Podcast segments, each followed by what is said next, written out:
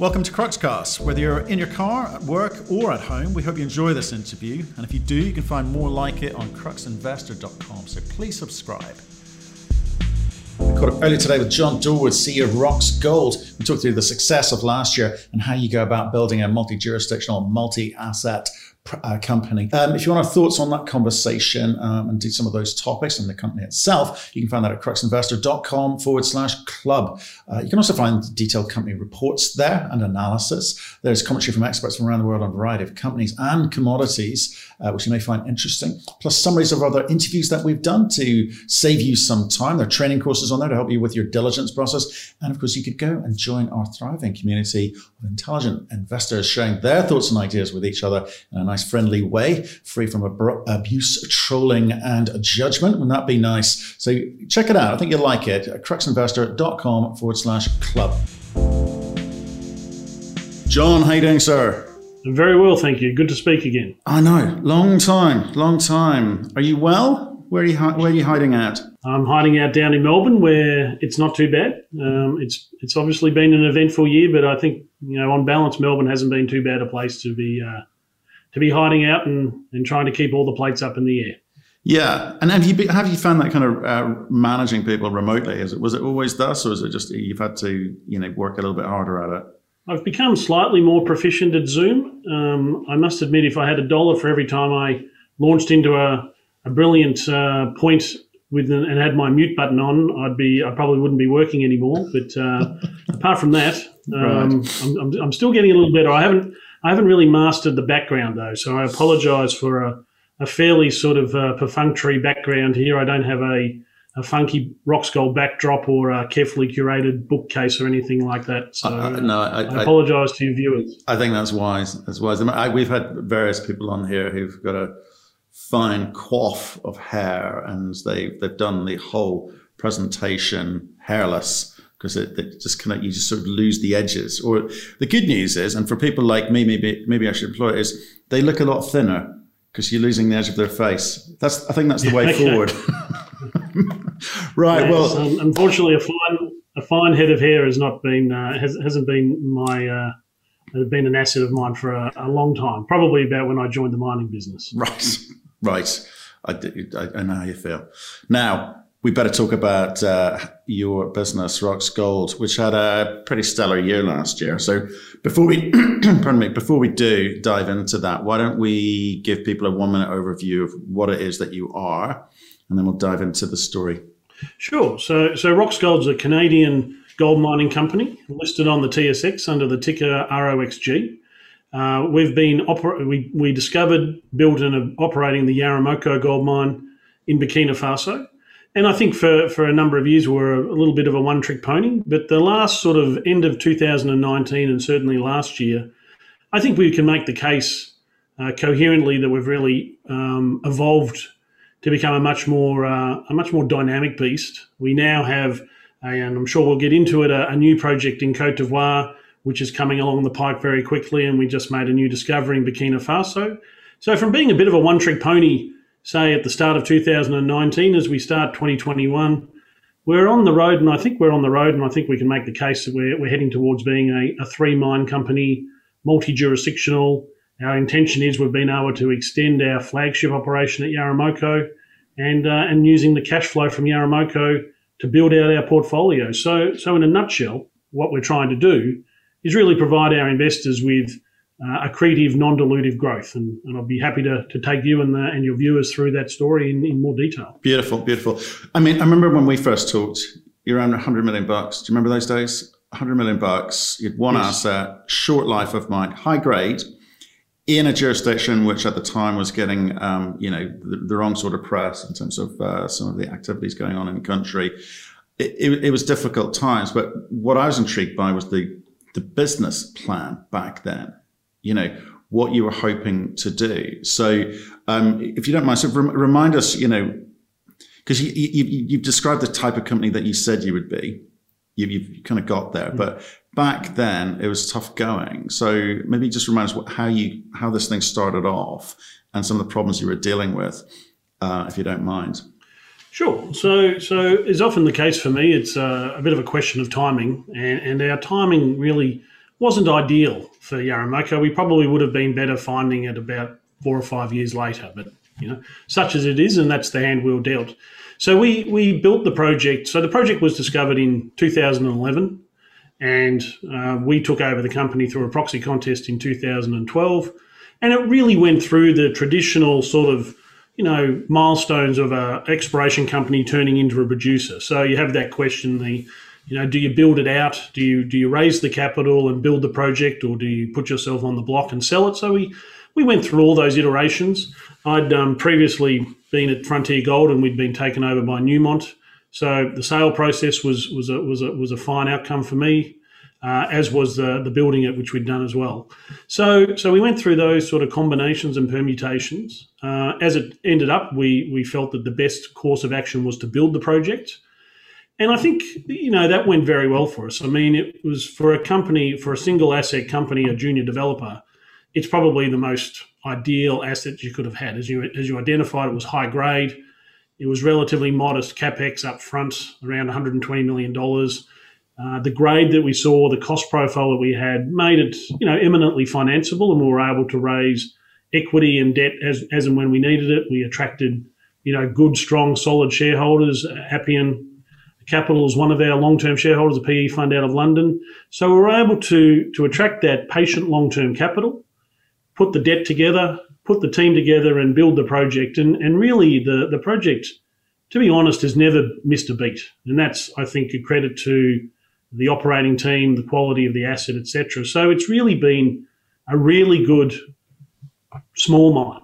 And, you know, you identify the question about mine life. And I think last year, and I think we did a lot of things went very well for us last year. And one of those was to really have quite a catalytic reserve and resource update. And what we were able to do is, after operating the gold mine for 6 years, producing nearly 700,000 ounces, we're able to have the same measured and indicated resource base, or slightly higher measured and indicated resource base than when we started. So what we believe Yaramoko is, and the way we look at it, is as one of those exceptionally good underground gold mines, that what you see in terms of mine life on paper is not what you get. And, you know, I can bore you to tears as well as any other mining guy about stories of mines that had 3 or 4 year reserves and have run for 20, 30 years. So, and we think that Yaramoko will follow a similar vein. So that's sort of, for us, you know, we had our growth ambitions, but I think one of our sort of tactics was to really try and remove obstacles for people to own the story. First and foremost, mine life was a big one, and we spent a lot of time over the last 6 or 7 years talking about mine lives. And I think we're able to sort of point to a track record now of Yaramoko of being able to extend that. And then really, then the next sort of weakness was single asset, single jurisdiction. You know, you're right, we're in Burkina Faso. It does get headlines from time to time. We've found it to be an excellent jurisdiction to work in. I mean, we've never missed a day's production through government or community action. So the perception and the reality are a little different, but at the end of the day, it's what people believe, and that's what's important. So being able to move to being a multi-jurisdictional mining company now is, I think, is hopefully one of the last hurdles for people to get over and really say, okay, let's have a good look at Roxgold. And what do I get for my investment dollar if I put it into Roxgold? Okay, what I'm trying to get out of you is some of the lessons learned in terms of operating in West Africa. West Africa, you know, it can be tough. Well, mining can be tough generally, but West Africa can be, you know, it can throw up a few surprises. So I'm trying to say to people, look, you've had issues in terms of life. It's one of the biggest questions that have been sent to us. We've had literally hundreds of questions sent in. And it's like, how do they continue to extend the life of mine? There reaches a point of, you know, no return eventually, right? So what are you doing to make sure that you're still going to be able to be operating in country, you know, 10 years from now? Yeah, so I think, so on the books at the moment, we have an 8-year mine life, and that's an 8-year in reserves mine life. And then we have a, you know, a decent inferred component on top of that. So first and foremost, the target will be to convert that inferred to indicated and measured. And that's really an infill drilling exercise, and we've started to do that at the moment. So we have 3 underground drill rigs turning, as we speak, from about 600 metres below surface. The main aim of that program is to infill, grade control drill, as well as a little bit of inferred conversion. Next year, 2022, we have another drilling platform about 750 metres below surface. And the idea there is to continue to extend the mine at depth. So we think that over the next 18 months to 24 months, we'll be able to continue to test the down plunge extent. And when you've got a double-digit grade resource, you can mine it for a long way. So, I mean, people say, oh, what's the economic limit of trucking at Yaramoko? And it's probably 2,000 metres, and we're mining around 500 to 600 at the moment. So it's not a limiting factor. I mean, if you stood outside the portal at Yaramoko, especially the 55 zone, and counted the trucks, you'd die of boredom. I mean, it just doesn't have to move that much material to get the amount of gold that we produce because of the high grade nature, and that sort of flows all the way through the economics. Bagassi South is another open area that's open for expansion. What we did at Yaramoko this year, which was a little unique for us, is we wrapped reserves around an open pit concept at 55 zone. So at the end of the 55 zone underground mine life, and whenever that will be, and that could be 15, 20 years from now, everything will fall into a big open pit. There's over 200,000 ounces of very high grade, around 5 to 6 gram open pittable material. Once we've done it, we take out all our ventilation, etc. So there's no coming back from it. So we really want to make sure that we've extended the mine at depth as far as we can. And I think the same can be probably done to Bagassi South. So that's a focus for some drilling that's underway at the moment. So that'll again be hopefully another incremental add-on. So in 4 years' time, when we finish up at Bagassi South on the current plan, we'll be able, hopefully be able to have a couple of years of open pit. We're doing a lot of regional work, taking what we've learned from the open pit study at 55 zone and extending that. So I think we'll be able to come back to our investors and say, here's a list of surface targets that we've drilled up, some of which may or may not have deep roots. So that's quite an interesting package, and we haven't talked a lot about that, but I think there's very much an opportunity for us, not just relying on extending the 55 zone at depth, and it's very much alive and well, and we'll start to have some drill results coming from there, but we've also got this near-surface, shallow targeting program that's starting to bear fruit as well. So, look, I understand people's perspective on Yaramoko. We've talked about it with a lot of investors over the years. There is no imminent finish to Yaramoko. It will be a 15-plus year mine life, and I have very little doubt about that. Okay, so in terms of number of ounces that are coming out of the ground will continue. The economics may change over time, just by dint of, you go down further, costs go up, and eventually there's, but I haven't appreciated, is the potential of an open pit. But again, you work out the economics and advise people as we go forward. So the question of economics versus and life of mine, as far as you're concerned, is some ways out before any sort of big decisions need to be made. Yeah, look, it probably is to a certain extent going to be an economic end of mine life as opposed to a run out of ore mine life. I mean, I think these sort of shear zone hosted gold deposits tend to have very deep roots, so it's likely that the gold bearing system will extend for many kilometres. Whether it extends at the grade and width that's economic remains to be seen, but so far so good. And I mean, one of the things that we're doing at the moment as part of our underground drilling program is testing the footwall structures. I mean, they've not been tested, so everything has really been drilled from the hanging wall side. So we're going to drive through that and start to drill into the footwall to see if there are parallel zones. We're drilling on the other side of the Yaramoko shear, which has been interpreted as cutting off mineralisation, but there's really no necessary reason for that being the case. So now that we're down nice and close to it, we can test over the other side of it. So I think, look, I mean, Yaramoko and the 55 zone in particular is starting to have it has a total endowment now of mined and M&I of about 1.6 million ounces. And we're looking at, again, an average grade of around 13 to 14 grams of that endowment.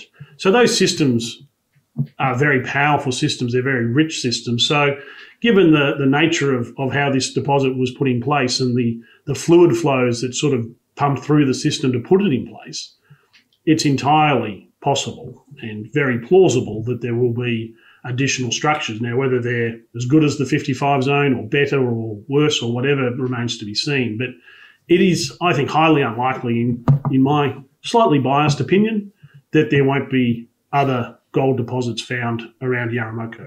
Okay, great. Now, you've also got Basura. I know everyone wants to talk about Seguela, and we will talk about Seguela because it's very, very exciting. Some of the numbers coming out of there are insane. But Basura, just in terms of just sticking with Burkina Faso for now, what are you seeing there, and is it encouraging you? Oh, absolutely. So Basura, just for your viewers, for background, is a homegrown discovery by Roxgold. It's something we pegged about 4 years ago. It was prospective at the southern end of the Hyundai Belt. So basically, at the end of the Hyundai Belt in Burkina Faso and up to the border of Côte d'Ivoire at the southern end. And look, I mean, we did some fairly high-level sort of field work and reconnaissance drilling over recent years and really got serious about it in the second half of 2018, largely under the stewardship of Paul Weedon, our VPX, who joined around that time, and his in-country team, and really gave it a good crack. And it's really delivered the goods. I mean, what it is, and it's a little different to what we typically have seen in the past. I mean, Yaramoko is an extremely high-grade sort of discrete set of deposits. Seguela, again, very high-grade set of discrete deposits. I think it's actually going to be a much bigger project ultimately than Yaramoko, but time will tell, but it's certainly on a growth trajectory that would indicate that. I think what we have at Basura is something that's probably a little more sort of typical of your West African open pit projects, where you've got multiple structures, parallel zones over multiple kilometres. So the amount of real estate that we've identified at Basura is, you know, gold bearing and ore grading and the amount of artisanal workings that we see is much, much more extensive than any of our other projects. And what that allows us to do is to really start to noodle out what this could possibly be. So we think that we'll be able to wrap a resource around Fofora and Galgouli, the two main project areas, later this year. So before the end of the year, a maiden resource for Basura. And I think that'll just be the first step. And I think from there we'll look to drill this out. So I think we have several years of drilling at Basura and hopefully ultimately delivering multi-million ounce deposit that can be our third gold mine. With Yaramoko and Seguela in production, we could tackle something pretty decent sized, and that's hopefully where it ends up. I mean, it's early days, but if you look at the widths that we're hitting, the grades that we're hitting at both Fofora and Galgouli, the number of mineralized structures, the amount of artisanal workings that are yet to be tested, and the hit rate of ore grade intercepts under the artisanal workings that we have tested, then it looks very good. I think you know, we've sort of crossed the Rubicon as to our mind. I think we're very much on the cusp of being able to make that qualitative assessment that this will be a gold mine. It'll be a gold mine. It'll be your gold mine, because your intention is to build up multi-jurisdictional, multi-mine operation. Yeah. So, and I think we've talked about this in the past. I mean, we like the idea of accretive investments and not diluting our shareholders. So we have less shares on issue today than we did 3 or 4 years ago, because we've had some share buybacks. I think what we don't want to do is go down the sort of, you know, what's been a fairly well-trodden path of delivering growth for growth's sake and diluting shareholders along the way. So, and I think Seguela is an excellent opportunity for us to demonstrate that, insofar as, you know, we're not going to raise money to build Seguela.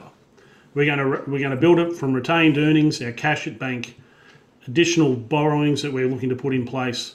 So we won't be putting a bought deal out to fund Seguela, and we will more than double our reserves, more than double our production, cash flow and earnings per share. We'll you know, comfortably more than double on the same number of shares. So that should be very positive for our share price. Should be very positive for the share price, absolutely. So how much money are you allocating to Côte d'Ivoire? You know, because some of the results coming out of there are spectacular. Talk us through guidance for 2021, for instance, because I think now would be a good time to talk about Seguela, because most of the questions that came in were like talking about the grades and, you know, how you're going to tackle it, and will you abandon Burkina Faso in favor of this? What's the plan? It's interesting. So we can certainly, I'll talk a little bit about, guidance, and then we can talk a little bit about the plan of how we're going to develop the project. So guidance for next year is quite similar to this year. We're around 120 to 130,000 ounces of gold produced. That was our same range as we had last year. We came in at just over 133,000 ounces. Our all-in sustaining cost runs from about 895 to 975, so sort of low to mid 900, so a little bit less than what we did this year. We've got a little bit less sustaining capital at Yaramoko. And on a sort of a growth spend, we're looking at around $15 to $20 million, which again is the same sort of number we had last year. We edged that up based on success at Seguela and Basura. Seguela was higher because we discovered Koula, and we did a drill out, an infill program, which is necessarily more expensive generally. So hopefully, the balance at Seguela now, and we'll talk more about that, shifts to more testing targets, which is what we were doing when we discovered Koula. So that number could go up, but that's a pretty good, that's a pretty good sort of benchmark for us now. So 120 to 130,000 ounces of production, all in sustaining cost, around that sort of early to mid 900s. So, close to a $900 to $1,000 margin, and $15 to $20 million across the portfolio, Seguela, Basura, Yaramoko, with Seguela not surprisingly taking the lion's share. So that's what the year 2021 looks like for us, and I think we've been pretty confident that's in hand, and we should be able to deliver that, subject to COVID not having an undue change in its impact, etc. In terms of how do we look to manage that, we are very keen and very committed to becoming a multi-mine, multi-jurisdiction company. So we are comfortable working in Francophone West Africa. Paul Criddle and I built Sabodala back in 2007, 2008. And it's interesting. So a number of the people we worked with, a number of the Senegalese people we worked with at mineral deposits when we built Sabodala are now working for us and have been working for us for 6 or 7 years. At Yaramoko, they are starting to move down to Seguela as part of our sort of construction team, and will be part of our operational readiness team.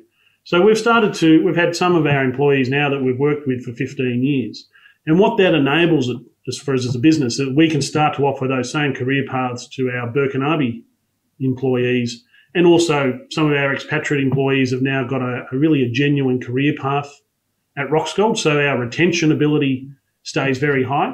So I think, with our structure under Paul, with our COO leading the operations and the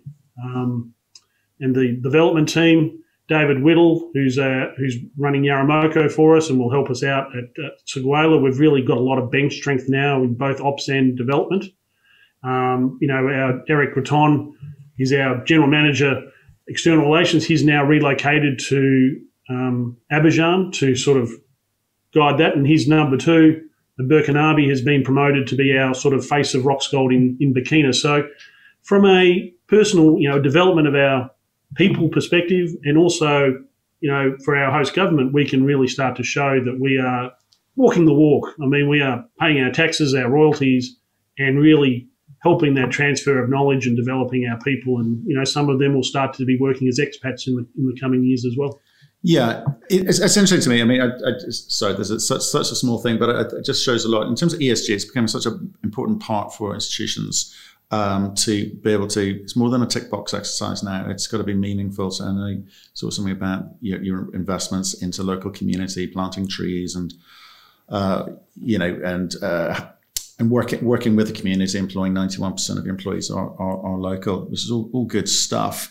How's it going out there? Because we talk to West African companies all the time, and I think 18 months ago, even a year ago, they had a whole bunch of different issues around terrorist activity. Now it's COVID, so you've got to manage these small fires, as it were.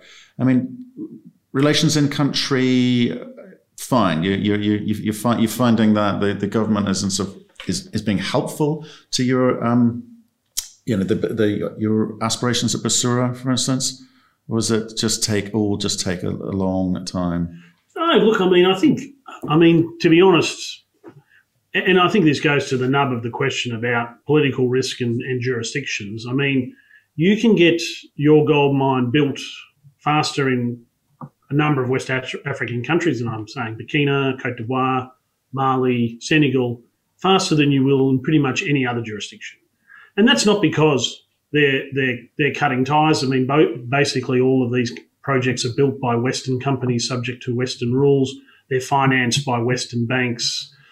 Their investors have their own ESG mandates, etc. So you're sort of building it to a high standard, but you're not being made to jump through the amount of red tape or green tape necessarily that you might in a lot of other jurisdictions, which can be a bit of a tick-the-box exercise.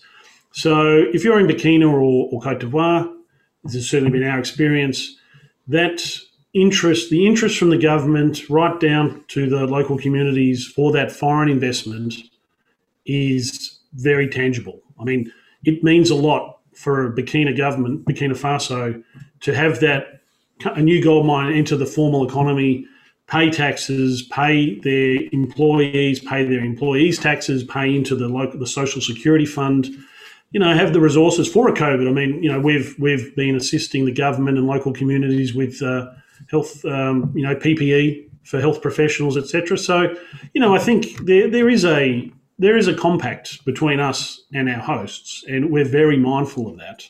And I think from being able to show them how much, you know, the dollar flow, which is clearly important, no point in beating around the bush and denying it, but also the qualitative aspects of us putting our people first and starting to promote them. I mean, that's very important. And, you know, it's important around the world and certainly the case there. So we're still very happy working where we are. You know, I think on the security front, you mentioned that's, you know, clearly been an area of concern for a number of years now. And we sort of started to see the situation deteriorate to a certain degree, you know, quite a few years ago, and have been gradually ratcheting up our response to that. You know, we had elections in both countries at the end of last year in November and December. Typically elections can be a little problematic, and there's a little bit of a bit of nervousness around them in both countries. And both countries were facing their own different issues, Burkina sort of on a security perspective, Côte d'Ivoire on sort of term limit perspective, and both went very well. So, you know, we got through that. Preferably you wouldn't have them back up one month after the other, but that's what's happened, and now those elections are over for the next 5 years. So, you know, I think people have their perspective on West Africa, and I understand that, but, you know, the countries are all different, and the operating environment for investment has always been excellent, in my opinion. Okay. Where I was going with that question is I was trying to work out how much control you have over timing, how much control the governments exert over you, because you're at that kind of tricky stage now. You want to be a mid-tier. You produced 133 ounces, slightly over it. Last year was a great year, and to get up to that 250, 300,000 ounce a year, you're going to have to go some, and you're also going to have to, well, it depends what your timeline is. I guess we're here in a second. Things like Seguela, you're going to have to pump a lot of money in there to work out what you've got, how you're going to tackle it, and, you know, and when you're going to, you know, aim for in terms of production to be able to allow you to become a mid-tier producer. So how much money are you going to be spending? How much control do you feel you're in? And so when you're talking to the market, give them a sense of timing on that. Sure. So, I mean, you know, we obviously try to focus on control the controllables that are within our control, and sort of try and influence those that are outside of our control. And look, I mean, the governments, you know, if we look at the governments, I mean, they're sovereign nations, and they have control over their own borders and laws, etc. So COVID was a good example of that. I mean, for Burkina, where we were primarily operating, mining was designated as a critical industry, and that's due to its contribution to GDP, etc., and its ability to assist in some of these other qualitative aspects. And so we're always able to move our people around Burkina, even though they had restrictions on curfews and travel. So we were exempted from that. So I think that shows a maturity and a willingness to work cooperatively. So we're very, very grateful for that. So that's, and we're mindful that that's incumbent upon us to respect that and and manage our risks so that we don't expose any of our communities to an undue introduction of the virus, etc. So I think that's a good sort of current worked example of working through a challenge. And I mean, there are other countries that have taken a harder line, and sort of basically, you know, mining wasn't included in that, and there's been a lot of companies that had to shut their operations down. So I think that should give some people some comfort. I think in terms of how we're going to fund it and can we deploy that capital as and when we need to, I think we do have to be mindful that we are operating with a pandemic, but if the current operating situation continues and doesn't get worse, we are confident that we'll be able to deliver our feasibility study next quarter. So we would have delivered our feasibility study before the end of the year, but for the discovery of Koula. And if you find 300,000 ounces in an open pit at 8 grams, you're sort of encouraged to try and work that into your numbers. So that's what we've done. So that's kicked that out by 4 to 5 months. So you can expect to see the feasibility study. Significantly, the mining permit has already been awarded. So we have received our mining permit. Our ESIA has been approved, and we're in advanced stages of negotiating the mining convention, so the fiscal stability arrangement. So that's looking good. So that's not really, we don't think that's on our critical path. So mining convention will come, feasibility study will be published. We're looking to finance the project, so we'd look to increase our debt facilities, and we're talking to a range of different counterparties about what that might look like. I think it will probably look relatively vanilla. We've had a very straightforward project finance facility for a number of years. That's what we built Yaramoko with. That's been converted from a restrictive project finance type facility to a more less restrictive corporate sort of debt arrangement. So I think we'll be able to enhance that probably to around the $150 million range. We have finished the year with about $62 million in cash at the end of 2020. We're generating cash as we speak. We generate cash through 21, 22. So we're very comfortable that with that increased debt facility of $150 million, $60 million starting debt today and cash flow from Yaramoko, that we can be funded. And that's to my earlier point about we're not looking to raise any equity. I still don't think people actually believe me, but that is what we're going to do. We are not going to be raising equity. If we are, then something's gone wrong along the track. Okay, so you are absolutely focused on per share growth. It's one of the things you mentioned earlier. So there's going to be no sacrifice over the next couple of years just to get Seguela up and running. You're conscious that, and you believe that you can get a fairly significant package put together and with vanilla terms, as you put it. By that I mean palatable. Yes, we've scaled up our human resources. I mean, we've got our new sort of mining manager, our processing manager, our general manager at Yaramoko are all first class. I think they're looking, we're looking to have them take some responsibility for Seguela. Paul, our COO's got a number of mine builds under his belt. His 2IC was with us for Yaramoko. We've increased our technical services capacity, so we've got those departmental heads looking at some of those critical areas for us. So, I think I don't want to sound overconfident, but, I think we've all managed multi-mine companies in the past. We've built projects in this part of the world. We're much better financed than we were when we did Yaramoko. And the payback, I think, on Seguela will be even quicker than what we saw what we enjoyed at Yaramoko. That was where I was going with this one, because it just looking at the numbers, it's trying to understand.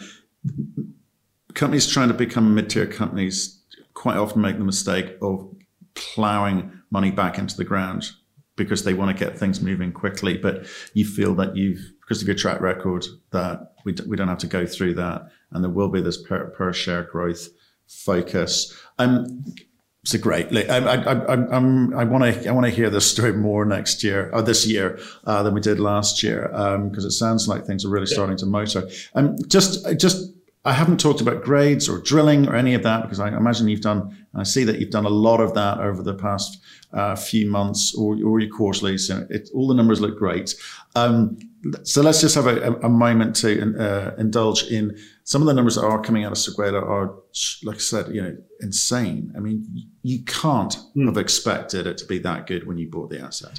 No. And look, I'm certainly not going to say that. When we bought the asset, and I think we talked about this, so we closed on the asset in April of 2019. So we've owned the asset for about 21 months. What we bought from Newcrest was just over 400,000 ounces of inferred at 2.5 grams at Antenna. And that was the published resource from Newcrest. And the asset was a little orphaned within the Newcrest portfolio. They'd sold the Bonacrome mine previously, so their attention was moving to the Americas. So they had this development, and it looked subscale. I think there's no point in beating around the bush. 400,000 ounces. $20 million. So $20 million cash. And there's an additional $10 million due upon first production. So basically what we did is we repaid Newcrest their investment. They'd spent about $20 million exploring at Seguela. And, the interesting thing about Newcrest is that they have been a very successful exploration-driven company. They've found the majority of their gold mines. And what they'd done is when they'd had really early mover status when they came to Côte d'Ivoire, back in, the early 2000s or mid-2000s. And they had they had a very large patch of Côte d'Ivoire. They've subsequently sort of curated that down, and that's what we bought over and above Seguela. So we got a large regional package as well. But what we saw at Seguela, getting back to your original question, sorry, I do get a little off topic sometimes.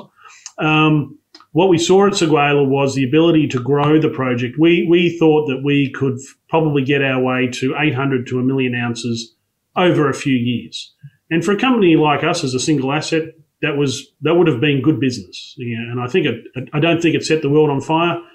When we announced the acquisition, I'm pretty sure it didn't set too many hearts aflutter, and people didn't appreciate, it was a little underwhelming, but, you get on with it. You sort of work your way through these and you don't get too disappointed. Maybe cry yourself to sleep a little, but that's okay. So we had relatively modest expectations for it to be a winner. And then I think what happened is we started to go through the Newcrest exploration work and started to look at some of the targets that they probably just hadn't really got round to drilling, one of which was Ainsian. And Ainsian turned into 250,000 ounces at 6 grams, all within an open pit shell. And the effect that had on the economics of Antenna and some of the other deposits that we'd found was quite compelling. So we thought, this is probably getting ahead of what we'd hoped, So our sort of upside case was being exceeded. And then subsequently with the discovery of Koula, it's really blown over the top. So I think with Seguela, we are eventually going to be looking at a multi-million ounce gold project in a series of pits, some of which likely to go underground because they've got insane grades. I mean, we had one of the headline holes was 14 metres at 46 grams last week at Koula. And if you go through the list, and I think this is always a test that I like, when you look at the headline numbers and you go, well, that's a nice couple of headline holes, how many holes were drilled and what were the results on the rest of them? And if you look at that press release, there are a number of holes that go well outside the bullet points that would have been the headline numbers on another project, and I think that speaks to the consistency. I mean, these aren't artifacts; these are real high grade deposits that look like they've got deep roots down plunge. So that's why we're current programs to follow up to see if we can extend Ainsian and Koula in the first instance into underground operations. So. No, it was interesting, going through the numbers and studying it, because it's a case of, sometimes you win, sometimes you lose with acquisitions, right? And I think in this case, better to say you come up trumps on this acquisition. I should say the headline component, companies, was just going through your press release for the last year, the amount of big, eye-grabbing grades on there, as you say. It's a trick employed by lots of companies, but when you get into the details, say it's just multiple numbers with big grades over big widths. It's very, very encouraging. It's got to change your mind about how you approach it, though, doesn't it? Every time some of these grades come back, you go, well, maybe we could allocate a little bit more money for drilling, because you want to understand the amount of metal in the ground, right? Yeah, so I'm sure I'm probably not speaking out of school, but some of our board members look at our VPX as if he's a foie gras goose and just want to force feed him more money to find more gold. And he's a very sensible, very experienced operator, and he's wanting to make sure that we don't do our exploration necessarily with the drill bit. It's a planned, methodical process that we generate targets and we test them, and then if they come up trumps, we come back and infill. So all dreadfully boring, and when you're sort of drilling 600, 700, 800 gram ton meter intervals, you sort of want to get on with it. But I think it's paying off, and you know, we've really matured in our exploration and our geological capacity. I mean, we're now able to really look at it as a portfolio, put some gates in place and some tests and some hurdles that things have got to get over, and you know, try and maintain that sort of a little bit of dispassion towards it, so that you're not just chugging lots of money into lots of deep holes and drilling and praying. It's become quite planned, and so far so good. Yeah, so far so very good. Look, John, brilliant update. Wish we'd well, hopefully we'll speak more regularly during the course of this year. You're building something quite nice there, in the right way, and you're looking after the cash as well. So that's really good news.